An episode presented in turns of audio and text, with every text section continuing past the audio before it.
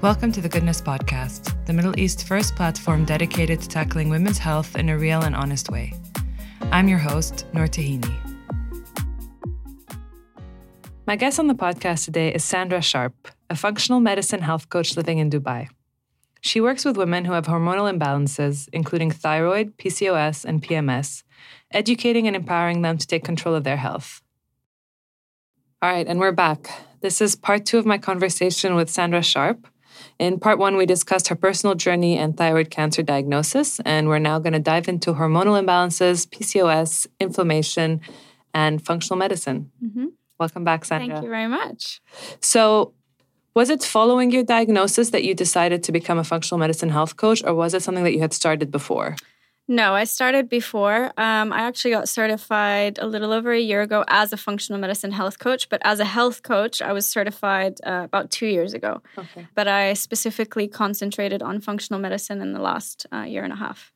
So, from my understanding of functional medicine, you'll tell me if I'm right or wrong, and you maybe can explain in more depth to mm-hmm. our, our audience what functional medicine is. But what I understood about functional medicine is that the ranges that you look at for what is considered normal is different to what is to to what traditional medicine does or not traditional rather like modern medicine conventional, conventional yeah. medicine mm-hmm. exactly so you know conventional medicine that tell you oh if you're between 1 and 5 for like if you do a blood test or whatever uh, hormone test they say if you're between 1 and 5 then you're good whereas with functional medicine the range is actually much smaller and much more personal so it's not this massive average of six of sick people it's it's it's more personal to what your health is. Have I explained it terribly? No, you haven't. But I'll just I'll add to that. I'll start off by saying functional medicine differs from conventional medicine because it really focuses on the individual. Mm. So you are as a functional medicine doctor, you are treating patients as an individual and looking at the root causes of whatever disease they have. So if they come to you with diabetes or with PCOS or any of these things, um, you would look at the root cause rather than as conventional medicine would do, most likely would prescribe you a medication and just like mask the symptoms and treat the symptoms. So, functional medicine looks at the root causes of these situations and of these illnesses and treats the actual root cause of that. When it comes to testing, yes, you are right in that the range is different because they look at something called suboptimal, uh, or sorry, subclinical readings. So, for example, a lot of people go to conventional doctors and they get a blood test and they'll say, for example, the range of, you know, your thyroid stimulating hormone is, let's say, for example, one to five, and they have like 1.5 or 1.2 and they'll tell them, oh, it's completely fine, it's normal because it's between one and five. Whereas a functional medicine doctor would look at that and say, you are actually on the very low end of that range and you probably have slightly like in your case a slightly sluggish mm. thyroid for example because they come to them with symptoms like you know i'm super tired i have this you know unexplainable weight gain but they're like no you're fine it's it's all right you you're in in range but clearly you're not because you feel it um, so that's what different differs mm. between functional and conventional now there is a very misconceived or you know, yeah, misconceived notion, I would say, that if you are, you know, living a healthy lifestyle and all of this stuff, you should never, ever, ever have to depend on medication. And that's a very big pressure and uh, that we put on ourselves that like if we ever have to take med- medicine then we've somehow failed and i think that that's a, a, very wrong way of looking at health and wellness and and there's this like you know pressure I think that a lot of people put on themselves that being health healthy and and you know taking care of themselves means that you'll never ever have to be on medication. You'll never ever have to do a surgery. Mm. and that's just unrealistic. Like the best thing is to obviously depend on things like your lifestyle your health your diet all of these things. But of course you know there are some instances where you where you will need medication. The problem with conventional medicine now is that it's just we're being overprescribed medication, we're being overprescribed antibiotics. But we should be very grateful that we have those options at our disposal disposal because obviously they're making us survive in mm. cases like, for example, myself or thousands and millions of other people who get, you know, diseases that they can't reverse right away through healthy living. So there should definitely be a balance of both. In functional medicine, there's also a belief or an understanding that a lot of the diseases that we're faced with today are caused by inflammation. Yes. Including diabetes, type 2 diabetes, for mm-hmm. example. Is it type 2 that's type 2? Type 2 yeah. diabetes, which is like the most rampant in, in the UAE or mm-hmm. this part of the world. Yeah, so this, so there's a there's an understanding that inflammation is is at the cause of so so many of these chronic diseases. Mm-hmm. What what are some of the more common diseases that people would be familiar with that you that can be attributed to inflammation? So number one would be heart disease, uh, diabetes, cancer. Most of the you know chronic illnesses, aging as well, aging, right? which is not really a disease, but yeah. some people call it an it, like some people say that it is a disease of inflammation. Yeah, it is. I mean, um, inflammation. Well, let's let's be clear though on inflammation versus chronic inflammation because mm. that's what is the cause of that is chronic inflammation. We need inflammation. Our immune system like for example if you get a paper cut your if your body doesn't have inflammation you'll bleed to death. Mm. but um, the inflammation is your immune system's response to that paper cut. So you know that's why we swell. That's why you know the, the area around our cut gets red. This is all your immune system's response. But when you are constantly triggering that and it lingers in your body, that's when it becomes a problem because it's like a constant state of alert. Mm. Um, so it's just added stress on your body, and that's where it starts causing all these diseases. Mm-hmm. And what are signs of inflammation, like telltale signs of inflammation? So, a lot of signs of inflammation you can find in your gut. Um, a lot of people have symptoms like bloating, you, you know, leaky gut that, or, or intestinal permeability. Um, it's AKA leaky gut. You know, you feel sluggish, you feel tired, you get breakouts on your skin. A lot of people have acne flare ups. Uh, the, this is these are all signs of inflammation. You know, unwanted weight gain, weight that you can't you know, uh, um, take off. These, this is all signs of inflammation. Okay. And what does the treatment for inflammation look like? So, I wouldn't say it's a treatment. I would say it's mostly just managing your lifestyle. So, mostly it would be related to diet and stress, and diet and stress go hand in hand. So, the more stressed you are, the less healthy choices you make for your food. And um, you can beat inflammation 100% through your diet without managing your stress? Well, they go hand in okay. hand. So okay. definitely you should be managing your yeah. stress, but you can directly fight inflammation through, through your diet, your diet yeah. um, by eating an anti-inflammatory diet. Which is? So anti-inflammatory diet means eliminating all the infl- inflammatory foods such as soy, corn, red meat, dairy for a lot of people. Is this what they call a FODMAP diet, or is FODMAP like the extreme of that? So, FODMAP is eating low glycemic index foods, so the foods that don't raise your blood sugar. Okay, so high. that's not nothing to do with inflammation. Um, it you can have a you can eat a low FODMAP diet if you've got something like SIBO, so like bacterial uh, issues with your stomach. So a lot of doctors will tell you to eat a FODMAP diet but you it's not necessarily an, an anti-inflammatory. Okay. What about nightshades? Nightshades are infl- inflammatory for a lot of people. They used to be super inflammatory for me until I completely eliminated them and then started reintroducing them.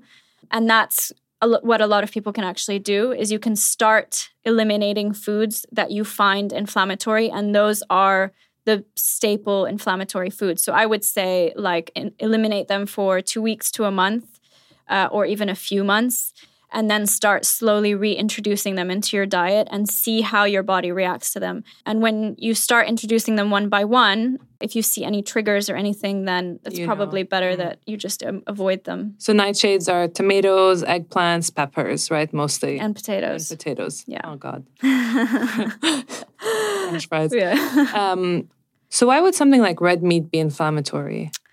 So, red meat, a lot of the time, like for example, people in the Mediterranean eat red meat and it's completely fine. Like one of the healthiest diets is the Mediterranean diet.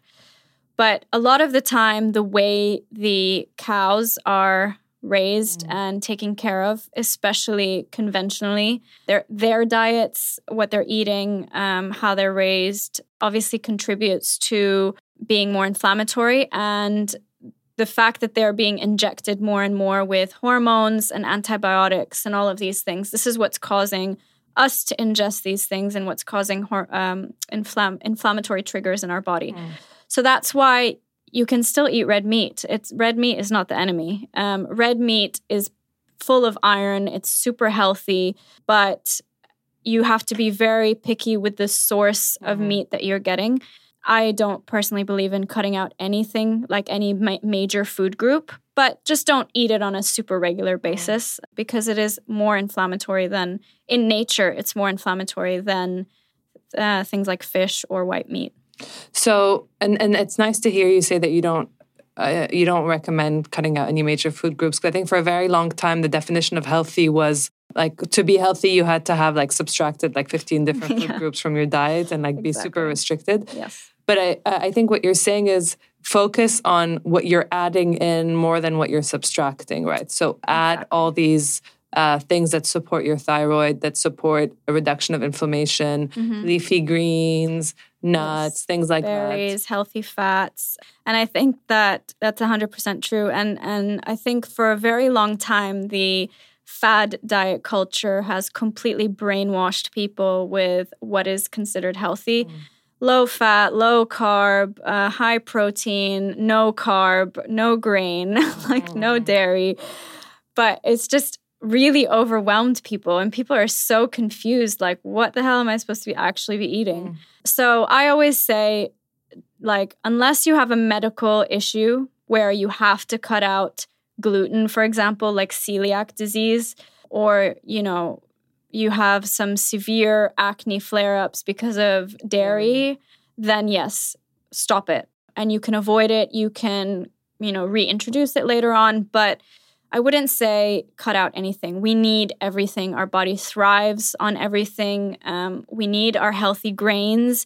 We need our healthy protein. We need our healthy fats. We need a lot of micronutrients from our uh, vegetables and fruits and phytonutrients mm-hmm. and so you need everything, but it just matters how much of what you're yes. eating. Um, your diet so, entirely made up of processed foods? Exactly. Or, yeah. So, you know, just high quality, whole foods, stop eating stuff out of boxes and packages, and just focus on real, unprocessed food. Mm-hmm. And you will, just from that simple thing, uh, simple change in your life, you will see a huge difference. And that is how I work with my clients even. You know i i don't believe in restrictive dieting. I don't believe in cutting anything out unless like i said you have a medical reason to. But it's all about learning what works for your body. It's all about eating in moderation. It's all about really living your life now and just being the healthiest doing it rather than okay let me stop eating this and stop eating this and stop eating this stop eating this and being miserable for it mm. because that just doesn't help you either. Yeah, no longevity. Yeah yeah, exactly. yeah. I feel like the health industry or our understanding of health and wellness is, you know, constantly evolving and and as new research and new concepts become get introduced to us, you know, we we our our understanding evolves and I feel like stress and stress management and sleep mm-hmm. became mainstream just a few years ago, you know, yeah. like obviously doctors have known it's important for a long time, or, or certain doctors have known. And um, if, if, you look at cultures and and um, and different you know traditions around the world, sleep and stress management is incorporated within their rituals and things like that. But it's only recently become a thing for us, mm-hmm. where we're like, oh, what we need to sleep, we need to manage our stress, and yeah. you know meditation yeah. and all of these um, tools to help us sleep better and so on and and I think what's really interesting is is how much it's become clear to us the role played by lack of sleep or stress on our bodies. Mm-hmm. So the fact that it's not just nutrition and fitness that affect your health, and it's not just what you put inside your body, but it's even your mental state. Yes, 100% you know, there's a saying that is like, you can eat all the kale in the world, but that doesn't mean you're healthy. Mm. And it's 100% true because it's it's definitely not just about food. Sleep is super super underrated and so important. Just from you know I mean, not sleeping is an actual stress on your body. Mm. Not eating enough is an actual stress. So, people who do like intermittent fasting for hours and hours and hours, that's still stress on your body. And that still raises cortisol. Uh, so, these are all factors of stress. And, and I, I definitely think that, you know, it's super important to be, to have a daily routine or things that you do in your, in your, you know, life that does counterbalance the extreme stress of our lives. I mean, we live in a world that is super, you know, alert all the time. Mm. We're we're always on our phones, we're always on our screens. We're busy, we're here, we're there, we've got kids, we're doing a million things, especially as women now. Like we are literally doing everything. We're working, we're raising children, we're taking care of ourselves, we're, you know, here, we're there, we're and with our increase of roles in our lives, our stress has just increased and increased and increased. And I think that's where we really have to take time for ourselves and you know have your 30 minutes of alone time you know do your five minutes of meditation in the morning have like a nighttime ritual that you do. And these are all super super important to just counterbalance mm. all the the stuff you go through daily. Yeah. Yeah. So super important. yeah we worked on an on an article with a doctor, a functional medicine doctor in Dubai called Dr. Naz Al Jafari. Do you know mm-hmm. him? He's yeah. a DNA. Yeah, yeah, he's uh, DNA Health. I think I it's think called. It's called yeah, part of Talis or something. Yeah, yeah. And and he had done a piece for us on how inflammation is closely linked to type 2 diabetes or or or what is is the cause of type 2 diabetes and he had listed all of these things that cause us to be inflamed in our modern lives. And what mm-hmm. I found really interesting, there were two things that he had noted in there that I thought were interesting was one, the fact that we don't spend enough time in nature anymore yes. and that we actually nature is an anti-inflammatory. Yes. Time in nature is anti-inflammatory for our bodies.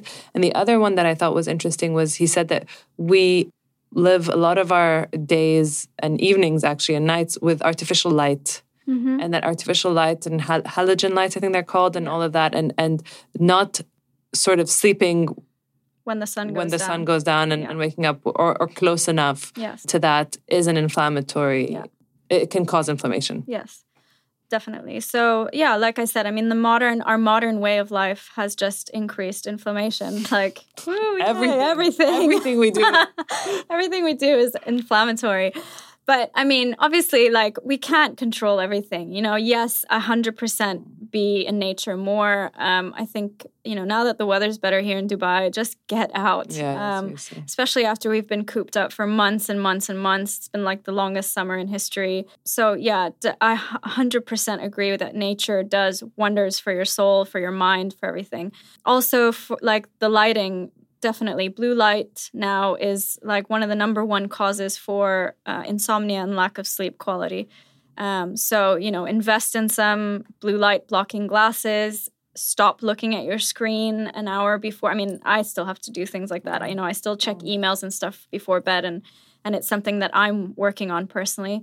But i have seen a major difference after i bought the blue light blocking glasses. Um, i don't get as you know much i used to get really bad um, fatigue and anxiety and stuff right mm. before bed so it's definitely helped but it is something that i'm still working on to yeah. stop completely so what's the link between inflammation and hormonal imbalance and is there a link yeah definitely so inflammation can definitely contribute and does definitely contribute to hormonal imbalances. So, for example, if you have PCOS, uh, which is polycystic ovary syndrome, you know, inflammation is a huge precursor to that. And also, you know, the fact that your insulin re- level is really high, you've got insulin resistance, and, and that causes an imbalance in those hormones.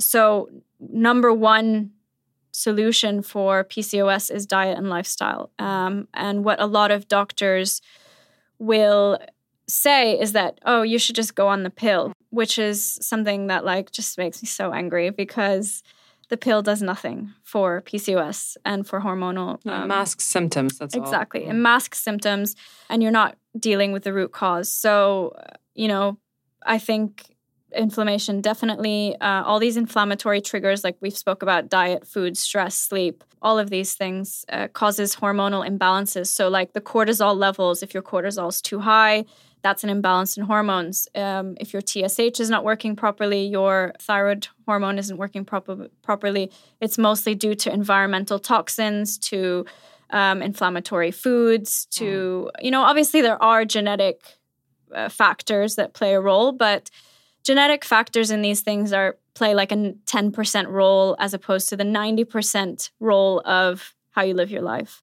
I heard someone say once a really interesting um, quote. It was, genes load the gun, but it's the environment that, that pulls the, the trigger. trigger. Yes. Yeah. Exactly. Definitely. So if your body is in a state of constant stress, inflammation, all of these stuff, that's you're just fueling. Yeah. Fueling these diseases. So when it comes to PCOS, the approach is, is diet and lifestyle. I've, I've spoken to Dr. Heather Eid, who's at uh, Novomed, and she is a naturopath and she does so much work around PCOS and, and with women who have PCOS and she she says that it's it, it's entirely curable. Yes, it is. It is definitely curable. It takes time and it takes patience, mm. but it is definitely curable and it is definitely curable through diet and lifestyle. You don't need to be on the pill um, unless, you know, for contraceptive reasons, but it is not a solution to your PCOS or PMS symptoms. I was talking to a friend of mine about hormones recently, and, and we both agreed that we think of hormones as these like little scary monsters that we don't understand. And mm-hmm. but if there was just a way to simplify and explain to women what each hormone in our body did, then it would help us understand ourselves so much better, right? Because mm-hmm. to a certain extent, they do maybe not control is the word, but they do greatly impact everything about us from our appetite to our focus to our sex drive to our weight. And I think that's one of the incredible things about about being a woman is just how different you can be every day and how but also it's it's a very it's a very complicated field and if there was a way to simplify it and explain it to women like i was saying i think it would you know, we said in the beginning of episode one that one of the things that you do is empower women to mm-hmm. understand mm-hmm. and take control of their own health. And I think understanding our hormones is a big part of that. Yeah. Yeah, definitely. I mean, and that's what I'm I, I try to do. Like, you know, with my clients, I try to help them understand, you know, what does insulin do? What does cortisol do? Uh, what does estrogen and progesterone do? Mm-hmm. What, you know, what does it actually mean to have polycystic ovaries? And, you know, your for example, thyroid stimulating hormone, a lot of people don't know that your thyroid controls like an insane amount of your major body functions from your met- metabolic rate to your digestion to your heart to your brain development to you know it's like a massive data center for all these major functions in your body so if your thyroid levels aren't right pretty much like most of your body isn't functioning properly so it's really important to make women a lot more aware. And I think what we really need to understand is that women have actually been omitted from so many studies and so much research when it comes to nutrition, health and fitness. They've just been excluded. So we there is so much information that women need to be, you know, made aware of uh, when it comes to their own bodies and it's been dictated by people who have no idea how the women's bo- women's bodies mm. actually work and by doctors who aren't differentiating between what a woman needs versus what a man needs. I recently heard something about that that kind of blew my mind. And I don't know the numbers and I don't want to get them wrong, so look them up. But women have only been included in medical trials for a few decades now. Mm. And for the longest time, everything was just tested on men and on male rats, actually, yeah. or male mice. Yeah. And I think the number was 80% of the medicines that have been pulled off of shelves, hospital and pharmacy shelves, were pulled pulled off of them because they had a negative impact on women's um, reproductive health and, and their hormones because they were never tested on them to begin with. Yeah. And there was even a drug for menopause that was that the trial was done on men. Yeah, yeah. Which is just so mind blowing. Yeah, yeah, it's mind blowing. Honestly, like it's it's crazy how much false information is out there. Mm. You know, even when it comes to our periods, like women think that, you know, we're meant to have these terrible agonizing, horrible cramps and like mood, Mood swings, swings. and PMS symptoms. And that's completely wrong. And then they go to the doctor, and the doctor gives them a pill to Mm. manage that. And it's just mind blowing because you could literally fix all of that with just simple Lifestyle. food choices, Yeah. lifestyle choices. And we're not meant to have bad cramps. We're not meant to have these like ridiculous mood swings. Um, this is all just like your body. It's as if you get a fever, for example, mm. and your body's just like, hello, you know, ding dong. There's obviously something wrong. And that's, you know, things I've seen with my own clients. Like when I've taught them about certain kinds of food choices and, and you know, switching from this to that. I've had so many PCOS clients who came back to me saying, like, I've never felt like this. You know, I've been on the pill for years. I'm going to get off of it. I've I haven't had cramps in like 3 months and that's insane. Um, you know, people who who've been suffering from like severe PMS symptoms just stopped feeling these crazy cramps Mm. and that was all from very simple lifestyle choices. So, you know, and for them they were like this is mind-blowing and you know, I've lost 10 kilos and I've, you know, so it's it's really like there's so much that's within our own control that we don't know about and we haven't been educated on. Yeah, yeah. It, it's interesting about PMS because I've um, been. I just finished reading a book called Wild Wild Power. Have you heard of it?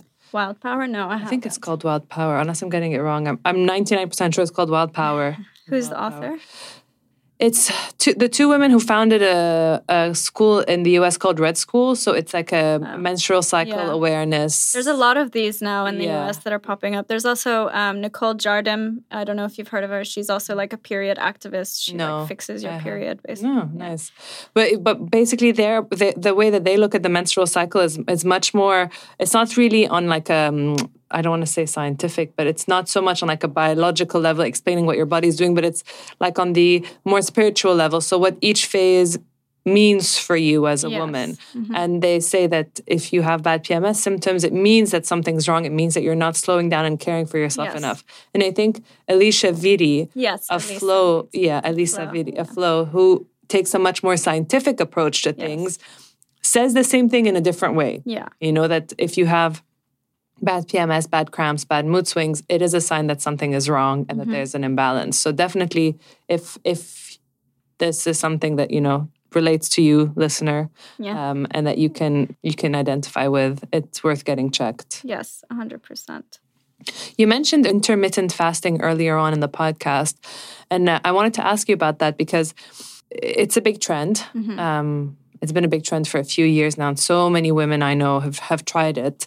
But I have seen some more recent research that indicates that that actually intermittent fasting, the the trials and the tests were done on men, not on women. Yeah. And it, that it is actually detrimental to women's health, especially in their reproductive years. Yes. Have you seen anything about that? Yes. Funnily enough, I actually just posted about it the other day on social Okay. media. So, yes. So, intermittent fasting, uh, there's been loads of tests that have been documented on males and post-menopausal women. And it's been found that the results or the benefits of intermittent fasting such as you know cognitive function you know balanced blood sugar Restarting your metabolism. restarting your meta- metabolism, your cellular health, uh, and regeneration, all of these things, the benefits of, of IF are amazing for males and women post menopause.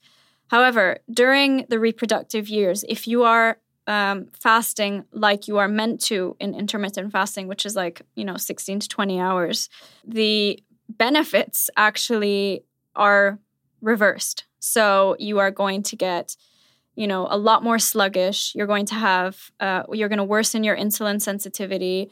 You're going to shrink your ovaries and you know it causes infertility you know there's just like loads of of issues with intermittent fasting as a woman it completely shatters your hormone balance Wow.